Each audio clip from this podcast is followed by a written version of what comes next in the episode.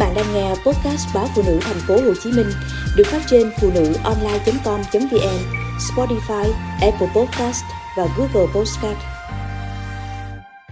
Người già bị bệnh tăng cao trong những ngày đầu năm. Trong những ngày đầu năm mới, số lượng người già đi khám bệnh ở các bệnh viện cao hơn khoảng hai mươi phần trăm so với cùng kỳ những năm trước. Từ bảy giờ sáng, tại khu vực phòng khám của Bệnh viện Thống Nhất, các cụ ông, cụ bà đã ngồi kín các hàng ghế chờ tới lượt vào khám. Ông Nguyễn Văn Đức, bảy mươi sáu tuổi, ngụ tại quận Tân Bình, thành phố Hồ Chí Minh cho biết, ông đã bị bệnh tăng huyết áp và máu nhiễm mỡ. Sau mấy ngày Tết, ông hay bị chóng mặt, nhức đầu, ù tai, mờ mắt. Đo huyết áp ở nhà thì thấy chỉ số tăng vọt lên tận một trăm tám mươi trên một trăm hai mươi. Dù mười lăm ngày nữa mới tới lịch tái khám, nhưng ngay khi bệnh viện vừa hoạt động trở lại bình thường sau Tết, người nhà đã vội vàng đưa ông đến kiểm tra sức khỏe. Bác sĩ cho biết, chế độ ăn thiếu kiểm soát trong những ngày Tết chính là nguyên nhân khiến huyết áp của bệnh nhân tăng vọt.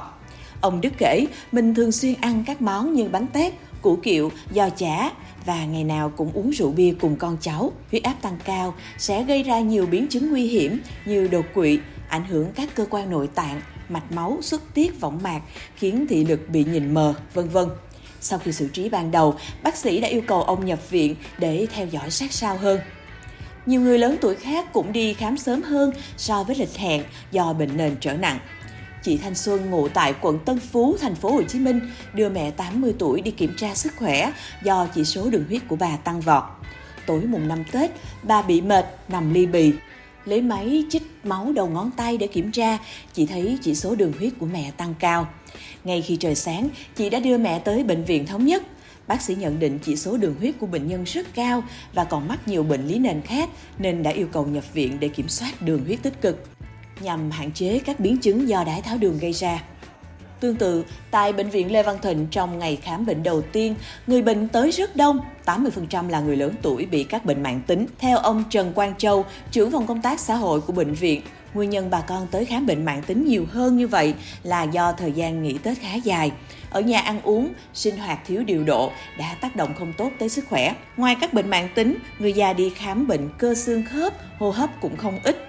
Thời tiết đầu năm, sáng sớm và tối muộn trở lạnh làm cho người cao tuổi hay bị các bệnh đau nhức xương khớp, viêm họng, viêm phế quản. Tại Bệnh viện Thống Nhất, nhiều cụ già tới khám vì ho nhiều, một số cụ lại khó thở. Đây là những bệnh nhân có sẵn bệnh nền hen suyễn, viêm phổi tắc nghẽn mãn tính.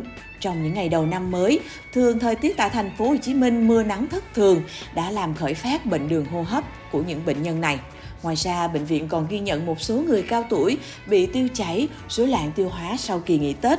Nguyên nhân chính là do ăn quá nhiều món ăn lạ nên khó tiêu, ăn đồ ăn thừa hâm đi hâm lại. Nhiều trường hợp người cao tuổi bị viêm loét dạ dày, rối loạn tiêu hóa. Bác sĩ chuyên khoa hai Trương Quang Anh Vũ, trưởng phòng kế hoạch tổng hợp Bệnh viện Thống Nhất lưu ý, người cao tuổi cần thận trọng khi ăn uống, cần tuân thủ lời dặn của bác sĩ để tránh các sự cố không mong muốn.